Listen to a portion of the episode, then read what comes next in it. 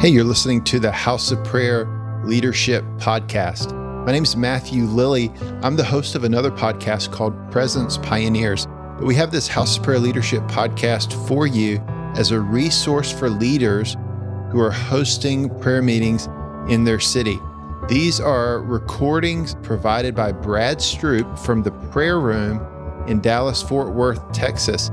And he's allowed us to take these training recordings and provide them to you as a free resource on this House of Prayer Leadership podcast. Now, these are a number of years old, but they're going to provide some amazing practical training for anyone who's trying to organize people to pray, especially for multiple prayer meetings every week. And so we wanted to provide these to you as a resource, and I hope they're super helpful for you. We're so thankful to Brad Stroop and the prayer room in Dallas, Fort Worth for allowing us to repurpose these trainings.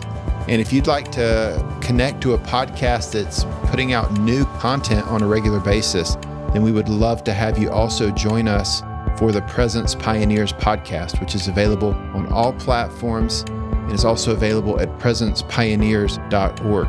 And the heart of the Presence Pioneers podcast is to equip you to host the presence of God through day and night worship and prayer. And so we have Bible teachings as well as interviews with leaders in the worship and prayer movement to help inspire you and equip you to host the presence of God. Please enjoy this session of the House of Prayer Leadership Podcast with Brad Stroop.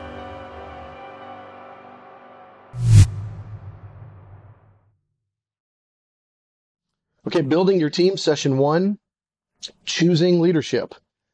so, what we want to do in uh, this uh, leadership track is we want to talk about uh, the uh, the importance of having leaders, the way that those leaders uh, can uh, relate to your ministry, the different categories of leadership.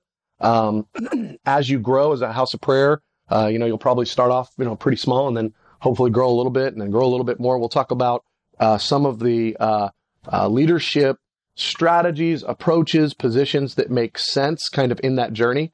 Uh, because there's some things that like we do right now as a missions base that's going 18 hours a day, um, that those leadership positions and roles don't have any place at all for somebody that's just getting started because there's, uh, there's more need for, you know, when there's larger infrastructure and such. So what we want to, uh, talk about this when I'm, when I'm calling this, uh, uh, this leadership track, building your team um, I'm thinking about not just your primary leadership, but really, really the team, in all honesty, is the community that's going to run with you on this. And, and in a lot of ways, those that are going to have any participation with you uh, on a regular basis, they're a part of your team. And to some degree, they're really a leader because you're going to have a, a, much larger majority that are going to come and visit and never get involved. Uh, they'll come and visit maybe even, uh, some of them maybe once a month and still not really get plugged in. And so you've got to have a, a core of people that are kind of carrying the vision together. And that's really what I'm talking about. So I'm going to uh, shoot uh, uh, from you know all the way to the senior leadership team, all the way down to the visitor that just turned into a person that's uh, committing to like one prayer meeting a week, kind of a concept. Because really, all of that is the team that you're going to be building the house of prayer with. and so, uh, that's the the point of this session is specifically to look at uh, some of the leadership roles and uh, more specifically the the ones that are going to actually you know carry the title of leader uh, is kind of what this uh, first session is focused at. And so uh, the first thing that I want to just point out in this uh, concept of building the house of prayer is you cannot do this by yourself. It, it's there's too much work. There's too much labor.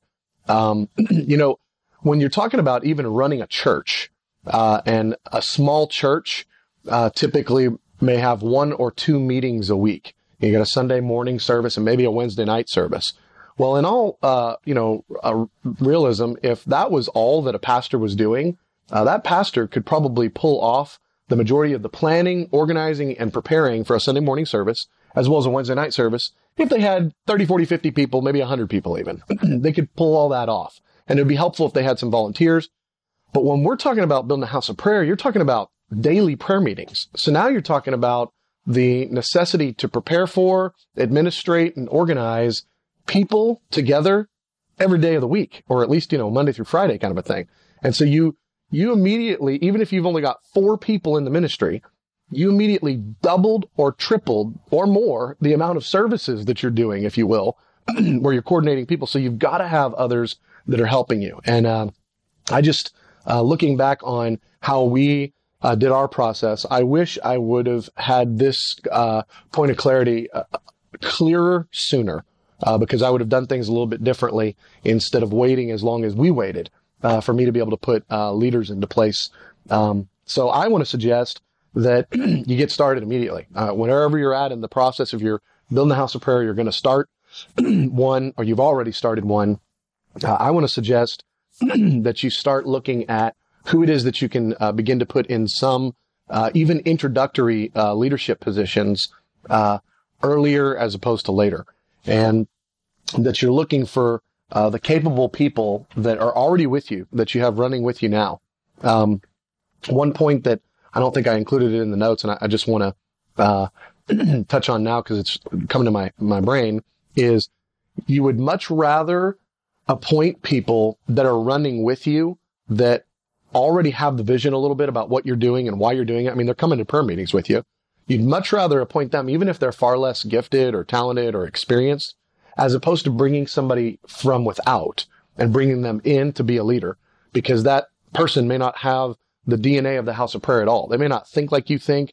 They may not, uh, you know, be processing it all like you process. And uh, that can wind up, even if they're super gifted, that can wind up uh, creating some significant challenges because this thing called the house of prayer is such a different animal than any other form of ministry that we're familiar with. And so even if that person that you're thinking of is so gifted in whatever other ministry, they're carrying with them that DNA and that thought process and that, you know, way of doing ministry. And, uh, it's really important that, um, that the leaders that you have that are building the house of prayer with you, uh, have your DNA, if you will. And the best way to do that is to raise them up from within as opposed to recruiting from without. So just a little touch point there. Okay. so, uh, uh, you know, uh, one of the things that we do in these, um, in these uh, leadership tracks is really cover a lot of practical information. And in all honesty, we're just looking at lessons that we've learned. And, uh, and, and unfortunately, as a Bible teacher, it, it, bugs me a little bit, but, but we're doing it for a specific reason. Unfortunately, we actually don't even look at a bunch of Bible passages in most of these trainings because we're specifically looking at the nuts and the bolts of how do you run a house of prayer. And so many of those details, uh, we didn't have written down in the Bible. Um, but there are some principles that we can take away that are uh, super helpful and foundational for us. And on this uh, particular point about choosing our leadership, uh, I just want to look at the account of uh, Moses and Jethro. Jethro was Moses' father-in-law, and Moses gets all the people out of Egypt, and now they're out in the desert, and Moses is more or less running the nation of Israel, if you will, out in tents and and uh, and such out in the desert. And he's doing the best that he can. He's an inexperienced leader. He's never had to do this before. Uh, he's just trying to do the best that he knows. And I don't in any way think that he had a, a, a Messiah complex and he just thought he had to be the one guy that did it all. I think he just did not have the revelation of the concept of delegating work. I think he just had never thought of that before. and so, uh, in this scenario, his father-in-law comes in and uh, gave you the passage here, so we'll just go ahead and read it real quick. The next day, Moses took his seat to serve as judge for the people, and they stood around him from morning till evening which is terrifying. Uh, to do anything from morning till evening with people standing around you waiting for their turn. I mean, when do you go to the bathroom? Like, when do you eat? This is miserable. This is, this man is going to die soon if he doesn't fix this situation because this is a hard way to live. they stood around from morning to evening. His father-in-law, uh, when his father-in-law saw that Moses was doing for all the people, he said, what is this you're doing for the people? Why do you alone sit as judge? Well, all these uh, people stand around you from morning till evening. Notice Jethro saw it. Jethro saw, he's like, listen, Mo, I love you. If you keep doing this, you are a dead man. This, this will kill you. What you are doing is not good. I mean, this is, you, how many of you want your father-in-law to rebuke you, you know? You, what you are doing is not good. You and these people who come to you will only wear yourselves out. The work is too heavy for you.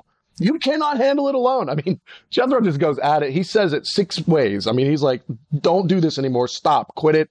Need a, a new game plan. Select capable men from all the people. Capable men. So that's it's a big uh, piece. That's the reason I, you know, I wrote it in there is you want to select capable people and you'll have to, you know, kind of do a little journey, and a little bit of interview process, uh, to figure out who those people are, but select capable people and appoint them as officials over thousands and hundreds and fifties and tens. Have them serve as judges for the people and bring every difficult case to you.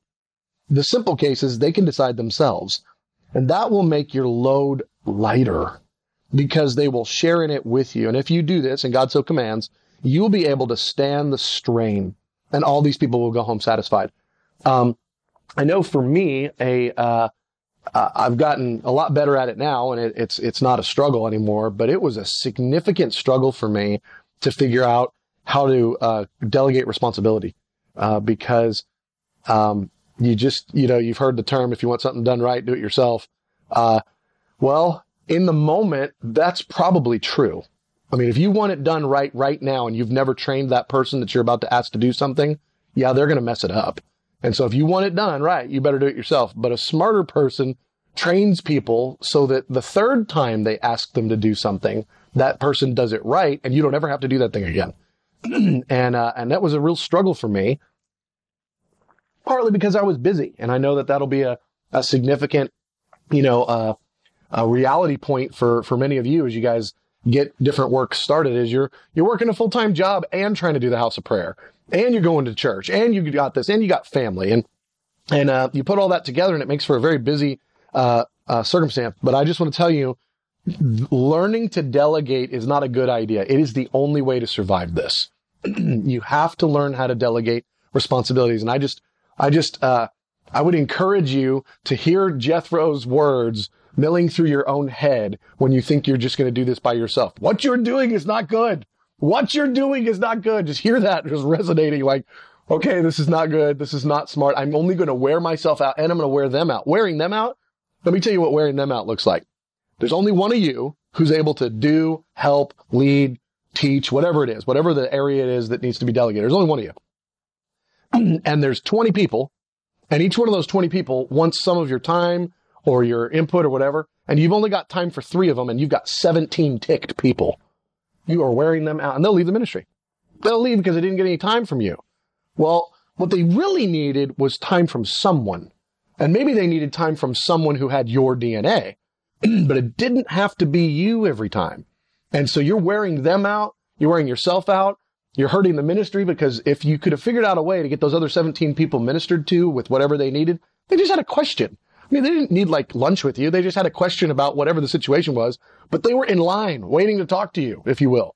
and, uh, and you didn't get to them. And if you could have just gotten to them, they might have become one of your next great worship leaders or, you know, administrators or helpers or whatever's.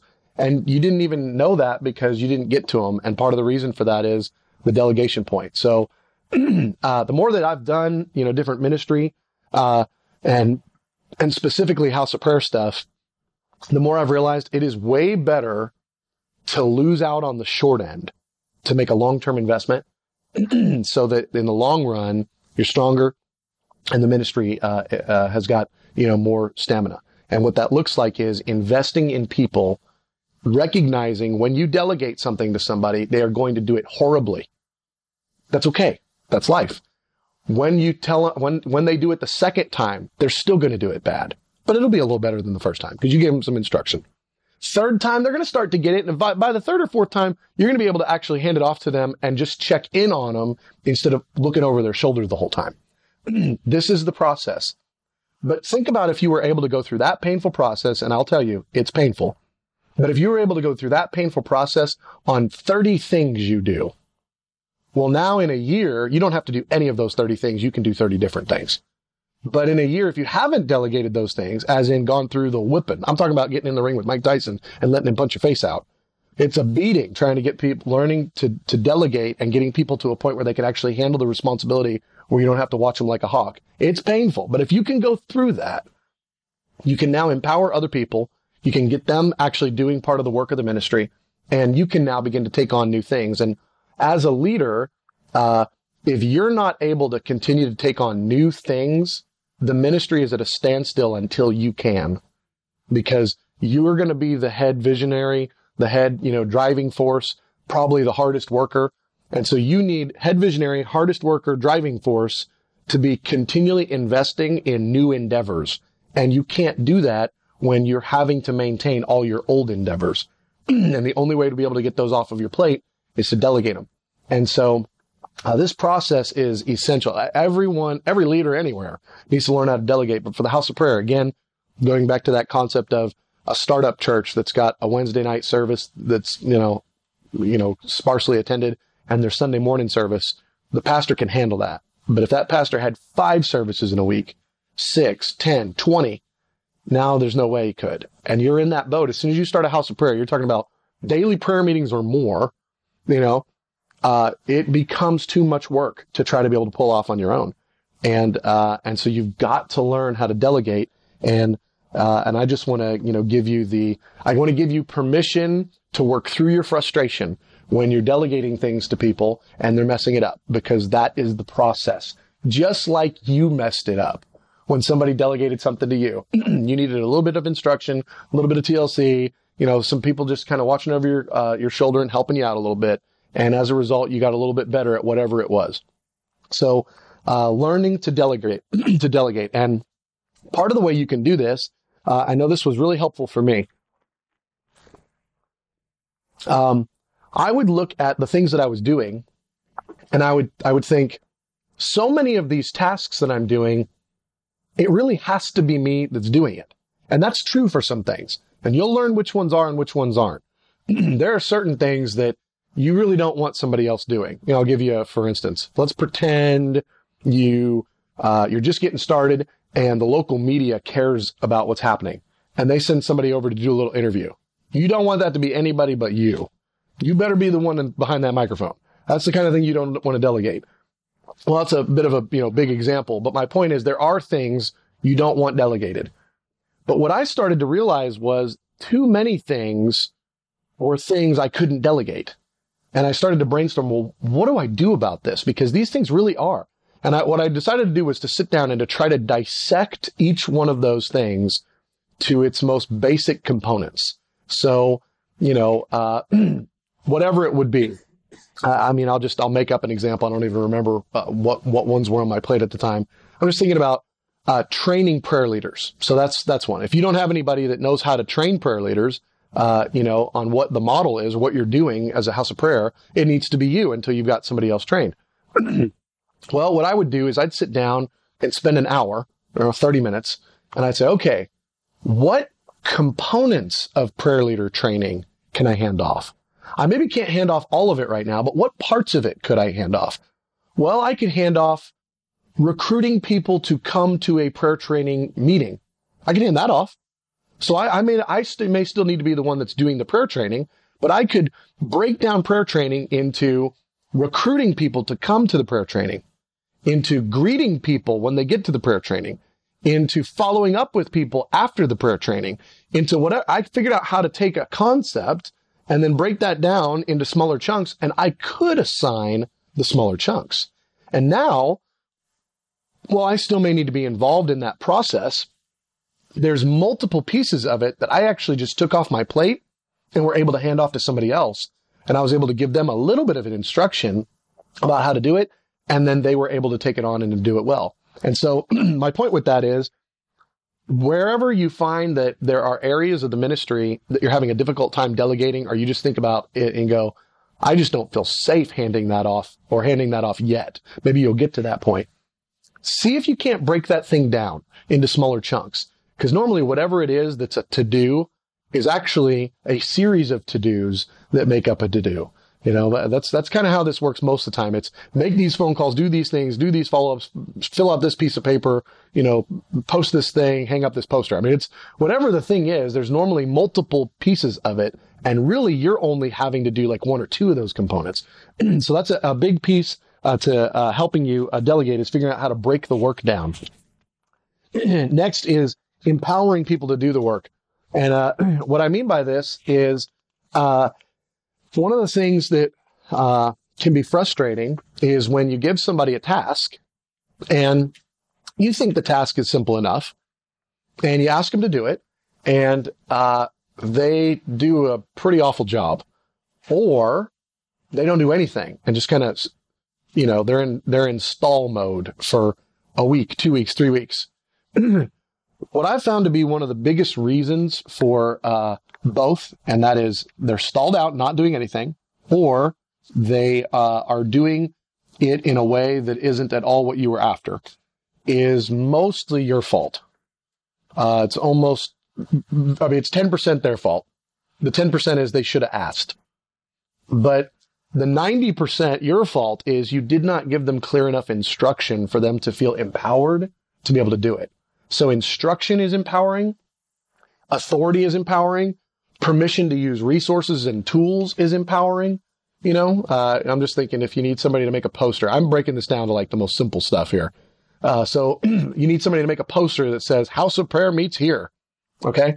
And, uh, and you ask somebody and, uh, and they're, you know, they're 20 and they're willing and they're helpful and they, they love Jesus and they love you. And you say, Hey, will you make me a poster that says House of Prayer meets here? Smiley face, you know, and they say, yes. And then you leave thinking that project's done, but you didn't tell them where to get a poster, where to get markers, where you want the poster hung. Well, that's all your fault. Now, granted, 10%, they should have asked you, but maybe they were timid. They didn't want to let you down. Maybe they forgot. Maybe, maybe they, I don't know, a hundred things. Um, and so you want to, you know, empower them and go, okay, so here's the $5. Go to Walmart, buy the poster, do that. You want to go as far as you can with the instruction. And, uh, and been, been my experience that, uh, that you, you probably don't want to have quite as much faith in mankind as, as you currently do. You, you want to figure, uh, they're going to do a rough job un- unless you give them all the tools that they need until they've uh, proven otherwise. And, uh, and that's okay because we're all that way in some areas. You know, I can think of things that my wife asked me to do that I'm still like a complete bumbling idiot. I have no idea what I'm doing.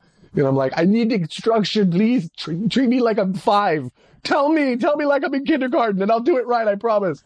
And so, uh, but I've, I've figured that out. So I ask, I'm that 10%, you know, I'm fixing that 10%. I'm just like, I'm an idiot. You got to help me. Come on. What, what are we doing here?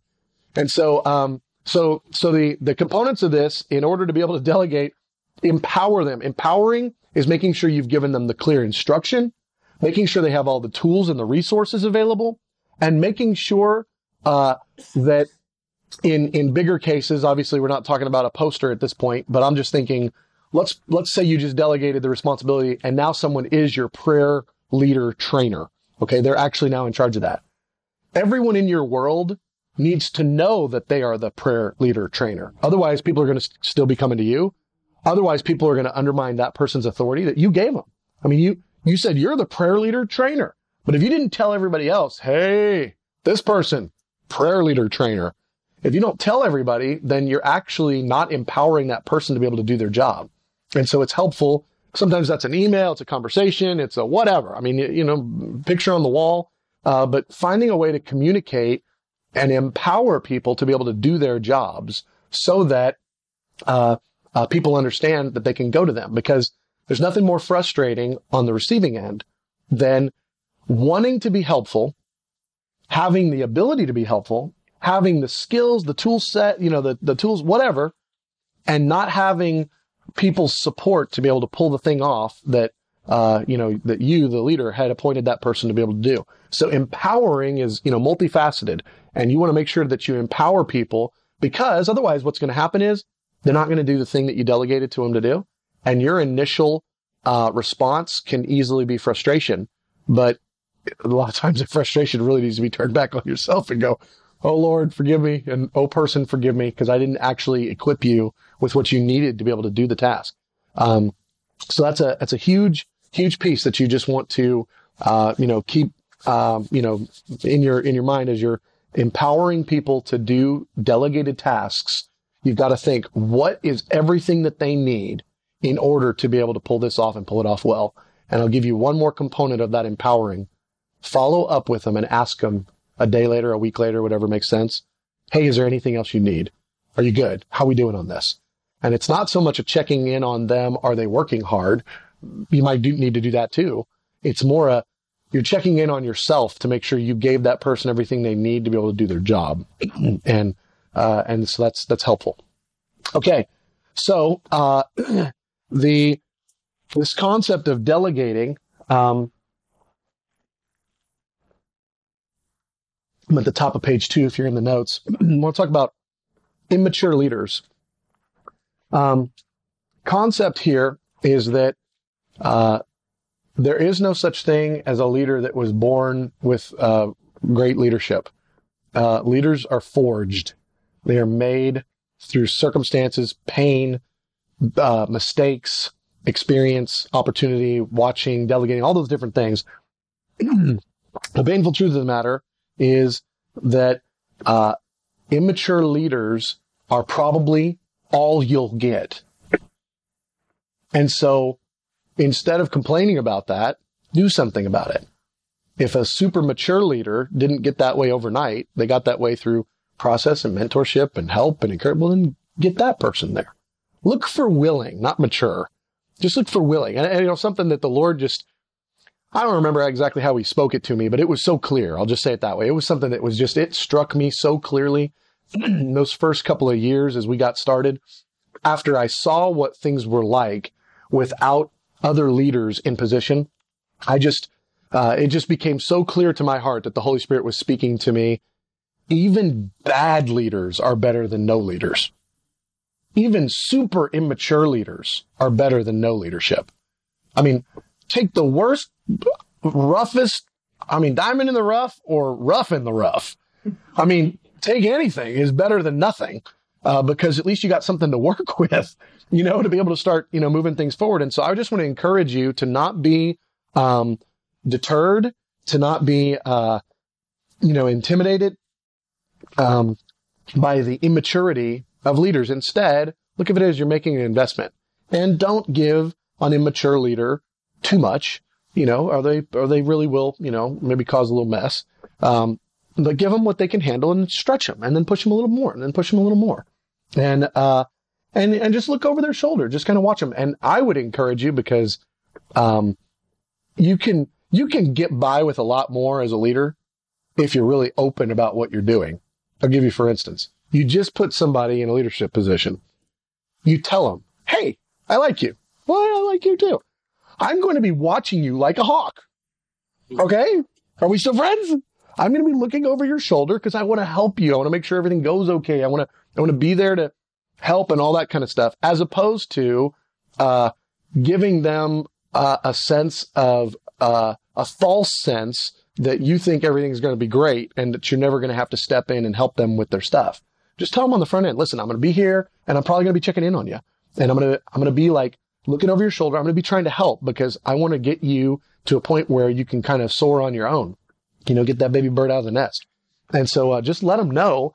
And, uh, and normally even if they're a little irritated by that, they're way less irritated by that than they are them looking over and seeing you look over their shoulder and it's a surprise to them. You know, they're like, what, what's going on? Uh, nothing. Just, just checking. You got some dandruff on your shoulder. Just, just hanging out. I'm just, just chilling. I'm just over here.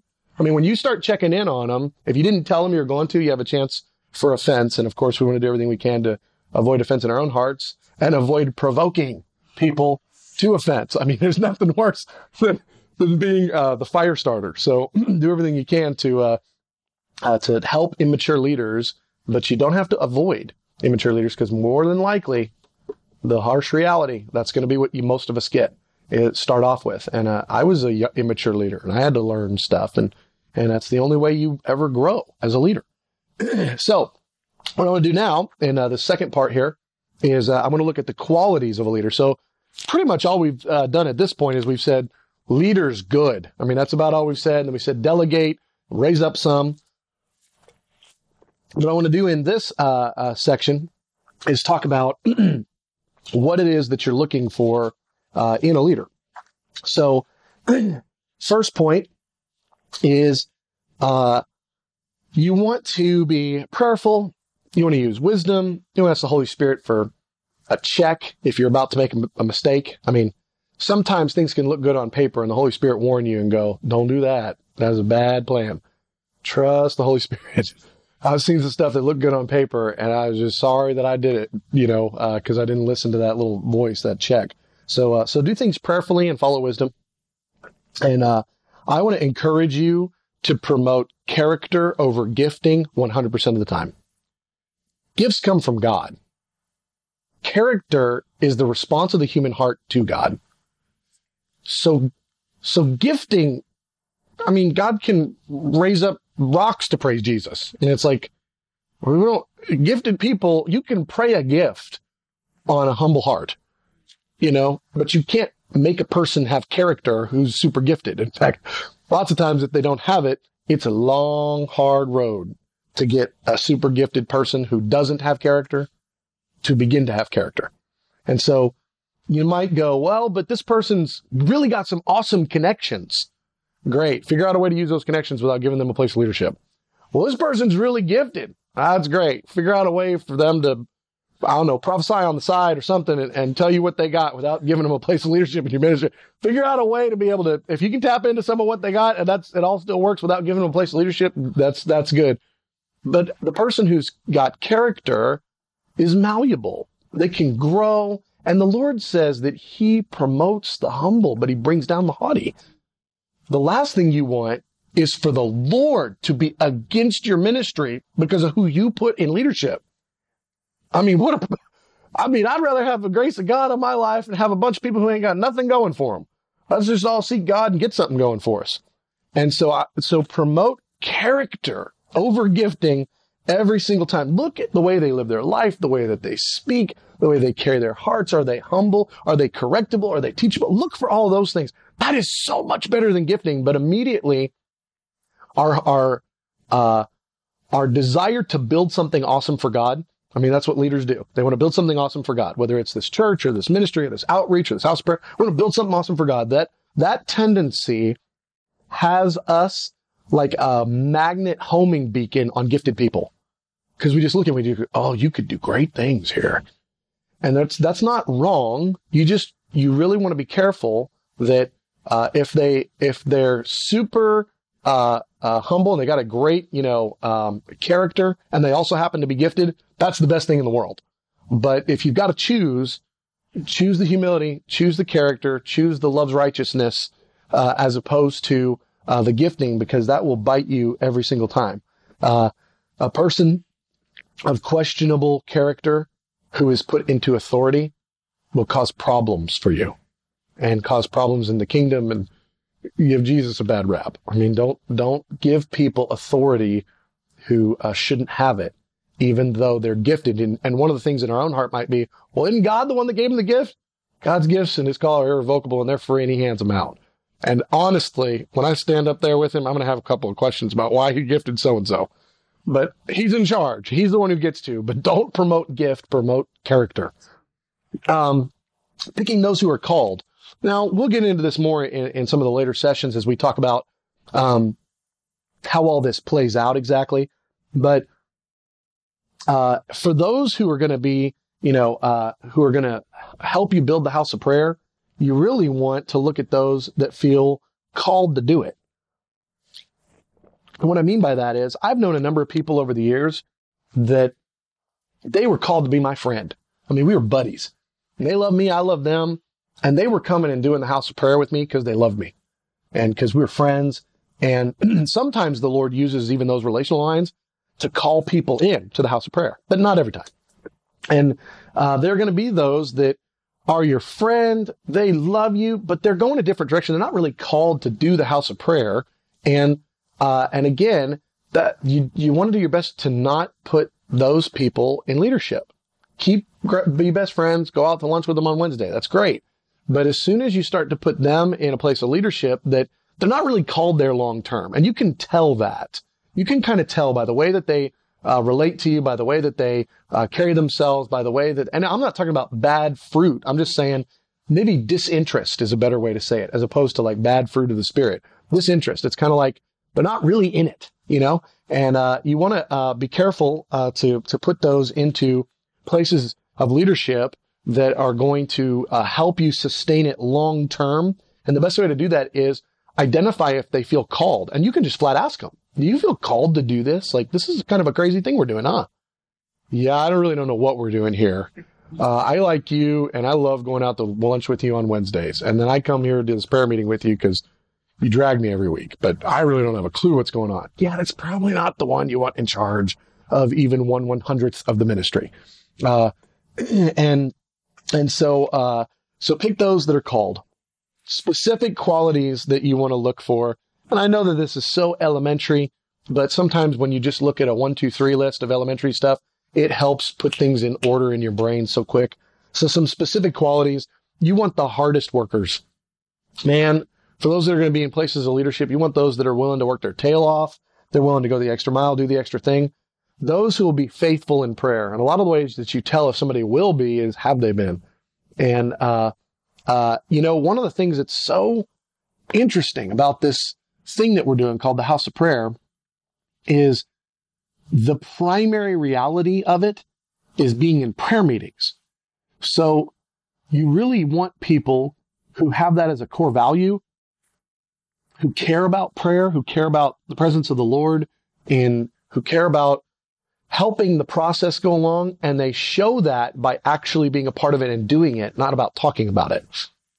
And so uh, you really want those that are faithful in prayer. You, your leaders, you may you may surprise yourself. Some of your leaders may be the uh, not eloquent eloquent uh, speakers, Moses, uh, that happen to be in your prayer meetings all the time, praising Jesus, and really all they ever want to do is just be in the prayer meeting. They really don't even want to do any work. They don't even want to be a leader. Sometimes those are the best leaders because they're not even after it. They're not trying to do, they just love Jesus. Like, man, who better to lead than the one that just, I just want Jesus guy or gal who's faithful, who's humble, who's teachable, who doesn't have a gift or a skill set. They're just willing. I'll take willing over skill set any day.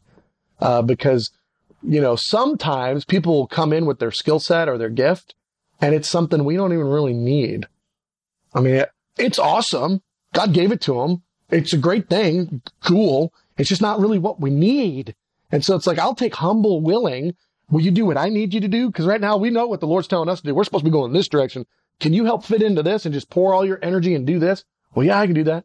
Great. I'll take that over the person that comes in who's got this great skill set or niche or whatever that just doesn't happen to be exactly what we're doing right now, you know, that we don't really need. And so it's like, so, so, uh, so take that, that willingness, faithfulness in prayer, servant hearted, I've touched on that a good bit, but that's, that's huge. If, if they're not willing to say yes when you ask them to help you with the little stuff, they sure as heck aren't going to say yes when you ask them to help with the big stuff. And, uh, and those who are in line with the vision. And, and again, uh, they just, they get it a little bit. I don't mean they've got great revelation. I don't think I had great revelation when we started. I was just doing it because, you know, the Lord told me to and, and, uh, and we were taking steps forward and I got more vision as time went on. But you want those that are that are running with you. They've got a little bit of a, of the vision of what you're trying to accomplish and like it.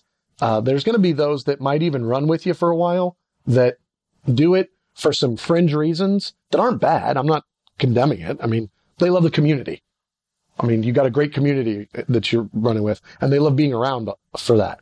Uh, you're a good Bible teacher, you know, and you do a little Bible study somewhere in there. They love being around for that. That's, those are great fringe reasons. But you want to appoint leaders that get it. Man, we, we need to build night and day prayer for Jesus, or even if it's not night and day, even if it's our vision is to have two prayer meetings a day, five days a week. You know, when we can build up to a morning prayer meeting and a night prayer meeting, Monday through Friday. Um, and we want to do that because we want to see revival in our city. We want to see the hearts come alive of the people. We want to lift up uh, the name of Jesus. You know, they get the vision. It's a super important qualities in uh, in leadership. And then on this, uh, I gave you the one that you definitely don't want to cross. And this is, uh, this one's a little bit difficult sometimes. And that is, you never want to empower contentious people, no matter what. A contentious person might be gifted. They might even be servant hearted. They might have the vision.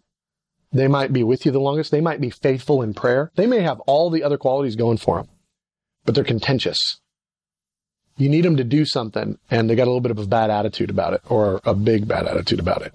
I don't mean once like they had a bad day or, or once a semester, you know, they had a bad day. I'm talking about regularly.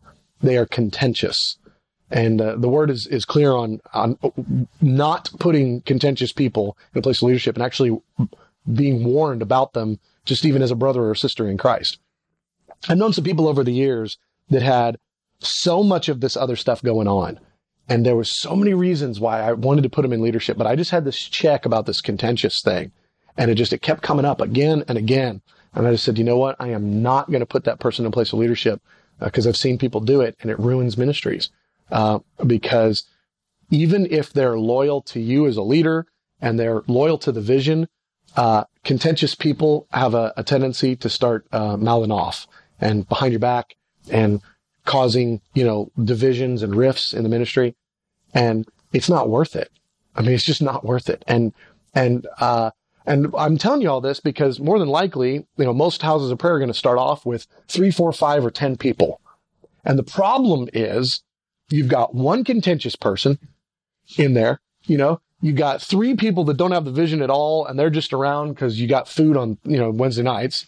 Uh, you got this, you got this, and you look at it, you go, well, man, out of the eight people we got with us, I only got one. One is all you need, Ben.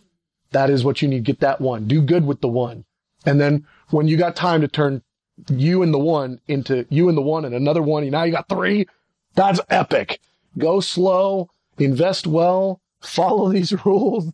Uh, if you don't, you'll just be sorry. So, I mean, again, you can do whatever you want. I mean, it's your, you know, it's going to be your thing. You and the Lord work it all out. I'm just telling you, I've learned some things over the years. I've seen some things. I know what the word says about some stuff and, uh, trying to save you sorrow upon sorrow, uh, in the process of, uh, putting people into leadership. Okay. Now, what I want to do, uh, at this point is I want to shift into, uh, different leadership tiers and we're going to cover, these, descriptions in, in another session most of them. And we're going to uh, give a little bit more detail about what they do and how they do. My point isn't so much to, to nail down what each of these leadership tiers, uh, does and how it's uh, so different from the others in this session. My intention here is to point out that there are different ways to employ people into leadership at varying levels that fit varying needs, varying time schedules, varying lifestyle uh, capacities, varying age brackets, all those different, varying skill sets. There are different ways. And the more ways you have that you can put people into real leadership positions at varying levels, the more people you can get involved at a deeper level. And that's, that's crucial, especially small houses of prayer. The, the, uh, the key for a small house of prayer, um, is figuring out how to use the resources they have at their hands, at their, uh, their arm's length, the absolute most efficient way possible because you're probably not going to be able to double those resources, financial and human, uh, anytime soon. It's probably going to grow a little bit and then a little bit and a little bit. It's not like you're going to start off with 10 and by week five, you're going to have 20 people. It's not like you're going to have a, a little bit of money and then, uh, you know, three months in, you'll have 10 times as much money. It just, it's not how it works. So the key is figuring out how to be efficient. And part of that efficiency is figuring out how to get people involved at the deepest level that that individual can afford happily. So, uh, so if you only have one way to get involved, well, you, if you want to be involved, you need to be one of my senior leaders. Well, the amount of righteousness required to be your senior leadership, they might not be able to even really make it. So that means you've just disqualified them at all from being deeply involved. You know, the amount of time committed. If you want to be involved, you got to be a full-time staff member. You know, uh, if, if that's the only way for people to be able to be involved, you might just cut out 99.9% of the population because they don't have the time to do it that way. So my point here in this section is coming up with, and you, these are just ideas, examples. Make up your own. Um, but these are just some ideas of, uh, different designations that appeal to different people for different things that are all going to serve in the ministry in some real way that has the term leadership attached to it at some level. And, uh, you know, to, to level, you know, level one all the way to level 10 and each where, uh, each part in there or each step uh, of that journey, you can have different requirements, different expectations, different amount of time that, that they should serve, different responsibilities that they can serve. So, uh, again, now that I've kind of said all that, I'm just going to read them more or less, give you the quickest little synopsis because we'll look at some of these in a later one, uh, later session today. Uh, as we talk about how to build your uh, your your staff and staff in the house of prayer. So having a senior leadership team. Uh, if you have senior leaders, and again, if you're small, maybe you've only got one other senior leader that's with you. That's great. Um, but having them have a certain measure of expectation, uh, amount of hours that they're doing, uh, time commitment, all that kind of stuff. Uh, Next page, staff members. Uh, those that are going to commit to actually be staff. And again, you can change these terms. You can make them be whatever. I'm just trying to point out there's multiple ways that you can approach this thing called leadership, not just one way. Like we have leaders in our ministry and we have non-leaders. Here are the leaders and they all do this. Here are the non-leaders. Here's what they do. You can, you can divide leaders up in a lot of different ways in order to be able to fill holes and meet needs and, uh, and have various responsibilities. So we got staff members. Then we got worship leaders. We got worship leaders that have a real role. I mean, they take a worship set. They're in charge of that worship set and they're not on staff. They're not a senior leader. They only come one time a week, but they're able to actually help lead worship in a real, you know, capacity of leading, uh, in, uh, in, on a, on a weekly basis. And they don't, they don't have to be, you know, uh, you know, a, a, staff member or whatever else to be able to do it. Same thing with prayer leaders. Uh, prayer leader, they may not need to be on your staff. They may not need to be super committed. They can maybe just come one time a week, but you really give them the responsibility and the training along with it to actually be able to prayer lead, uh, one of those, uh, prayer meetings that you've got. Section leaders, uh, once you grow uh, the the uh, time that you're open uh, a good bit, it's important to have managers on duty that can kind of serve to uh, you know field any questions, help with any issues that arise. Uh, if the plumbing breaks, you know, in the middle of a set, who's going to do that? You know, uh, who's going to fix that? If if there's a problem, if the city comes in and says, "Hey, what are you doing?" I mean, it's helpful to have a manager on duty, and so that's what what section leaders do in a lot of ways for us. And then department leaders again, as the ministry grows, uh, and you start working on how are you going to administrate all the different tasks, you'll have leaders uh, at various levels, uh, and you'll have a growing administration. And that administration, again, like we were talking about the whole Jethro thing, is uh, don't do it all yourself. Well, figure out a way to delegate some of those responsibilities. Well, this great thing about these, this uh, category of leadership, they may not need to be musically inclined. They can be administratively inclined. You know, well, now you've got a way to be able to put a leader in a position where they can actually do a good job of leading. And now their part in prayer meetings is participation instead of leading. They come into the meeting and they just sit and they're a part of the meeting from that standpoint, but they don't lead the prayer meeting. They lead the administrative side of things. And it's like, well, those are two different leaders doing two different things. And, uh, and you might have different, you know, qualifications. But my point with all that is there's a bunch of different ways, uh, that this can, uh, kind of flesh out and, uh, and look for you. Well, what I thought would be helpful is to give you just the quickest, a little run through of how we did things and kind of how things evolved over the years for us. Because I think some version of what we did will be a healthy uh, battle plan uh, for a lot of growing houses of prayer. Um, one of the things that's uh, that's a bit tough uh, when you're trying to figure out how to do this thing called planting or establishing or building a, a house of prayer is uh, if you come to a ministry like this one and you say, okay, well, what are you guys doing right now? What should we go do? And how are you guys doing things right now? Those are actually two very different questions. Um, what you really want to know is what did you do at year one? Not what are you doing at year nine? Because what you did at year one is really what you're going to do at year one. And so, uh, what I wanted to do in this was just kind of talk about the process that we went through, and, and then we'll do some Q and A after that, uh, after this, and uh, and see if any of this might be helpful. So, um, again, we've been doing this for nine years, and when we started, uh, I didn't have a clue what we were doing, but I was very willing. And again, a willing heart will go get the answers, you know, and uh, even a clueless one. And so when we started uh, appointing leaders, it was pretty directionless, honestly. It was like, I didn't even know what a leader was supposed to do in the ministry. You know, I, I didn't have clarity about what all the tasks should be. And so I can remember when we first uh, put leaders in, into place, uh, it was kind of like, hey, will you be one of the leaders? Yes. Good. What does that mean? Not sure yet. Get back to you. Hey, how about you? Will you be one of the leaders? And it was just, was putting people in leadership and then stood those few, you know, three or four or five people up in front of the rest of the other eight and said, Hey, here are the leaders. And it was like, great, let's eat. You know, I mean, there wasn't a lot of uh, clarity on that. But what it did allow me to do, even at that elementary, uh, introductory form of appointing leadership, because you go, how was that helpful at all? It was tremendously helpful. Because now I could, I could, ha- I had four or five point people that I could say, Hey, listen, can we all do this together? Can we, can we work on this? Would you mind doing this task? Would you mind doing this? And there was a sense of, well, hey, we're leaders. We're helping carry this ministry. So yeah, we'll do that. Where without that title, without that sense of having a, a role of leading, uh, their answer may well have been no. And so I'd meet, you know, with them, I don't know, once a week or once every other week or something. And we just, we had the most informal little meeting, just talked about a couple of things. And the, they were, they were just the leaders. I mean, I, we didn't know. I was just, but they were helpful, um, because tasks could get delegated. I had, I, I had people that I knew cared about the ministry that I could bounce ideas off of. That's helpful as a leader. Sometimes you'll have an idea and it's terrible. And you won't know that until you say it out loud and everybody's eyebrows go up. You go, uh, Brad, we love you, but that's a really bad idea. Really? Why? And then they tell you one, two, three, and you go, oh, yes, glad we had your input or we would have killed us all.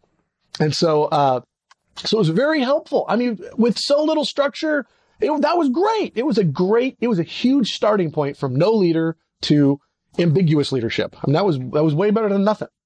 And then what we, then what we did, kind of the next step that we did is we assigned, uh, leadership over various, uh, aspects of the ministry, but very specific aspects and said, Hey, you're the leader, the elder or the whatever. You're the leader over this specific area of the ministry. And in all honesty, uh, while that was another step for us, nobody really knew what that meant. I mean, so it's like, hey, now you're in charge of uh, the prayer side of things. People are like, oh, okay. And you're in charge of the worship side of things. Like, what does that mean? Well, we don't really know yet. We'll figure that out. But here's why it was helpful. Because the first step was, hey, you guys are leaders. So you're, you're helping lead. So whenever anything came up in that little meeting, we had to figure out who was going to do what. And there was there wasn't any direction to it. Sometimes this person would be working on something administrative. Sometimes they'd be working on something prayer leader related. Sometimes they'd be working on something worship department related. Sometimes they'd be working on finances. Some, but when we said, no, no, no, let's break this thing up and let's make five little parts of the ministry and let's make you over, uh, make one of you over each one of those parts. And when things come up, now we'll be able to divide it into one of those five categories and everybody will know whose job it is. And so that was very, very helpful. A little time later, we put assistant directors, uh, in place. And part of the reason that we did that was because we started to have more people come, uh, uh around, uh, who were getting involved. And I really needed, uh, some right hand men, uh, to, to get some stuff done. And so we divided the ministry into two categories. And I gave one guy said, Hey, this is your half. Another guy, this is your half. And then we still also had those other uh, leaders over specific uh, departments or, or, areas, and they were able to kind of help those oversee those folks. And and so things grew. And, and when we did that, we still probably only had oh I don't know maybe maybe eight or ten people involved in any sort of leading capacity. Uh, and so and and leading think lowercase l leading. I mean they weren't in charge of a lot of stuff, but put one assistant director over these four and one assistant director over these three or four and I really started to be able to take some steps forward. When we introduced the concept of volunteer staff, that's when things started to take off for us. And the idea there uh, was to give more people less responsibility, but at a real level to be able to help build the ministry. And then we started to get lots of people joining and helping, and we'll cover that in a future session. Um, so I'm gonna the, the, rest of this I've kind of already covered. Uh, so I'm gonna uh, go ahead and transition now at this point uh, to questions if we have any and uh, just you know raise your hand, and then I'll I'm going to repeat the question just to make sure we get the audio good. Yeah. You talked about um, some of the I guess criteria that you look for, you know, the fruit of the spirit and stuff like that. But are there some specific questions, and you you may do it more informally that you're you're kind of asking or waiting to to see come to fruition that you're looking for, choosing? Yeah, that's a great question. The uh, question is, um, are there any specific questions or uh, even that's probably the safest way. Any specific questions uh, that looking to to ask or get answered regarding um, a person uh, to know whether they're leadership material for for you know appointing in our in our ministry's context. Um, yeah, uh, for me, the way that uh, I answer that question is a little bit uh, backdoor And that is over the course of time, we've developed some criteria of what each category of being involved looks like. So if you're going to be involved in our ministry as a volunteer staff member, we've got a sheet of paper that says what a volunteer staff member is. If you want to be involved as a prayer leader, we got a sheet of paper that says here's what a prayer leader is. A worship leader, we've got a sheet of paper that says here's what a worship leader is. And so over the course of time, we've been able to develop these resources that then act as fielding elements for us. Because now I hand somebody a piece of paper and go, Hey, are you interested in this? And they look at me and go, no. Good gosh, no. Oh, okay, well then you're probably not going to be a volunteer staff member. That's okay. It's okay. It's no problem. How about this one? You know, give them a different piece of paper. They go, Ooh, I like this. Well, think we found it then. And those sheets of paper include, uh, hard questions. Those sheets of paper include, uh, job description and job description is either a magnet or a deterrent when somebody reads it. I mean, they look at it and go, icky, icky, icky, icky. I don't want this. Or they, their eyes light up and go, I was made for this. Yes, you were. And so, uh, so the way I approach this, uh, the, the answer to the question is rather than ask probing questions, we've done enough work uh, up to this point of getting things documented on paper well enough that me or somebody in the ministry could go over those bullet points with somebody that's on that sheet of paper and get a really good feel within five minutes of whether that's a good fit or not. And, um, and to me, uh, I look at it and go, anybody who fits the mold, who's willing to try, let's do it. You know, and, uh, if they fit the mold, and again, each category of leadership has a, uh, an increased measure of, you know, requirements, of commitments, of righteousness, of all that kind of stuff. And so it, it helps us to kind of uh, figure that out. So, uh, and, and for me, I would far rather kind of as that, as you kind of move up the ladder, I would far rather promote from within. So those that are, you know, they started off as a bathroom cleaner and now they're a this or another or I'd rather do that process and just watch them kind of grow and blossom and mature as a leader, uh, and then put them in places of, uh, more uh, influential le- level of leadership as opposed to bringing somebody in from without, like kind of we were talking about before. So a uh, great question. What else? Yeah. Uh, when you were talking about the need for leaders and learning to delegate you mentioned three things that you needed, and the first one was head visionary. Then there was two more. Do you remember? Uh, hardest worker. You're going to be the head visionary, the hardest worker, and something. Um,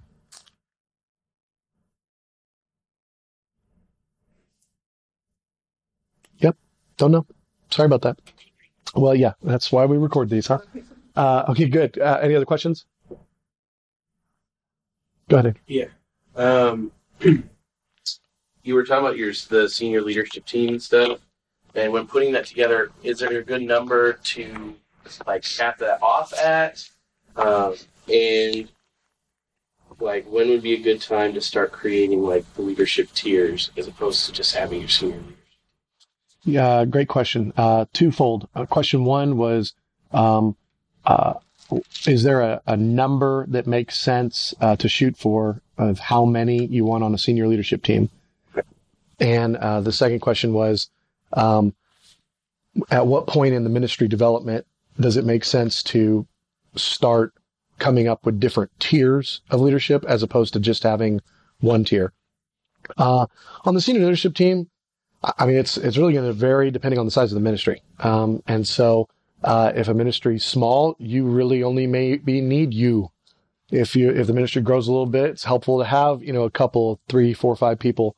Uh, um, and if the ministry gets enormous, you're going to need more and even come up with varying degrees of senior leadership. I mean, senior leadership tier one, senior leadership tier two. So you, you kind of have to do that as you grow. The, the important part about all this whole concept, I think, is growing organically with the size and the need of the ministry. And so as opposed to uh, coming up with a plan, a strategy, we need this many of these, this many of these, this many. Instead, look at what you have and look at what you perceive to be the next step in ministry growth and try to have an infrastructure that matches somewhere in that. Uh, uh, to have it match too far ahead uh, will strain everybody because they're doing too much work that isn't helpful immediately. To do it too far behind, you'll be lacking and uh, and not have enough leadership. So uh, so in answer to the question about how many, um, you really want to just be sensitive to how big is the ministry and how many tasks there are. As a ministry, the reason I bring both of those up instead of just size, as a ministry, we don't have that many people involved, but we do a lot. And so we need a lot of people in leadership positions because of how much it is that we do in the course of a week. Uh, and while we may not have hundreds and hundreds of people around, we've got lots and lots of administration that needs to happen. And so for us, we got to have more leadership. Um, uh, but, uh, you know, for another, the ministry might be uh, significantly large in size and not have quite that much going on administratively. And you could maybe get by with even maybe a smaller leadership team. Um, and then as far as the, the, how do you know when to start breaking down the tiers and such?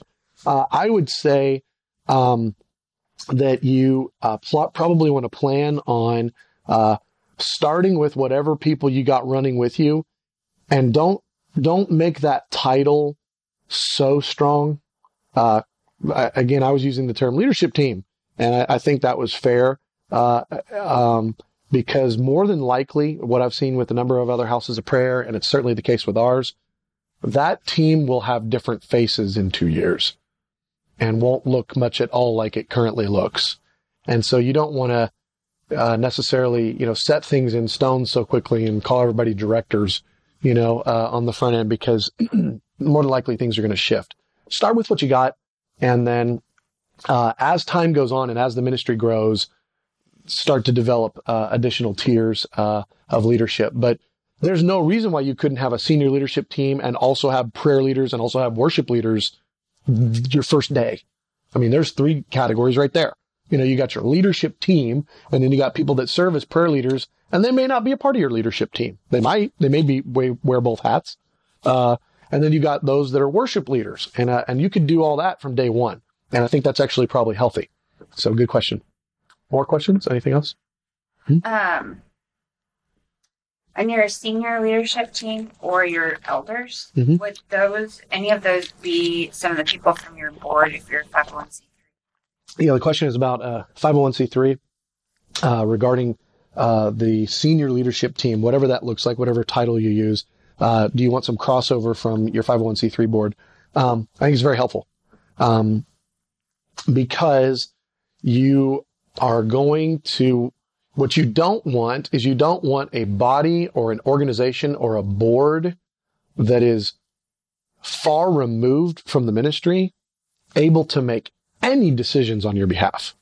I mean, that's, that is a bad plan because you can have the most godly people on that board, but if they're not thinking, breathing in the middle of the vision and the environment of the house of prayer, they're going to be making decisions and processing life about the future of your ministry out of the only paradigm that they have regarding ministry. And that is whatever they grew up with or whatever they're currently doing.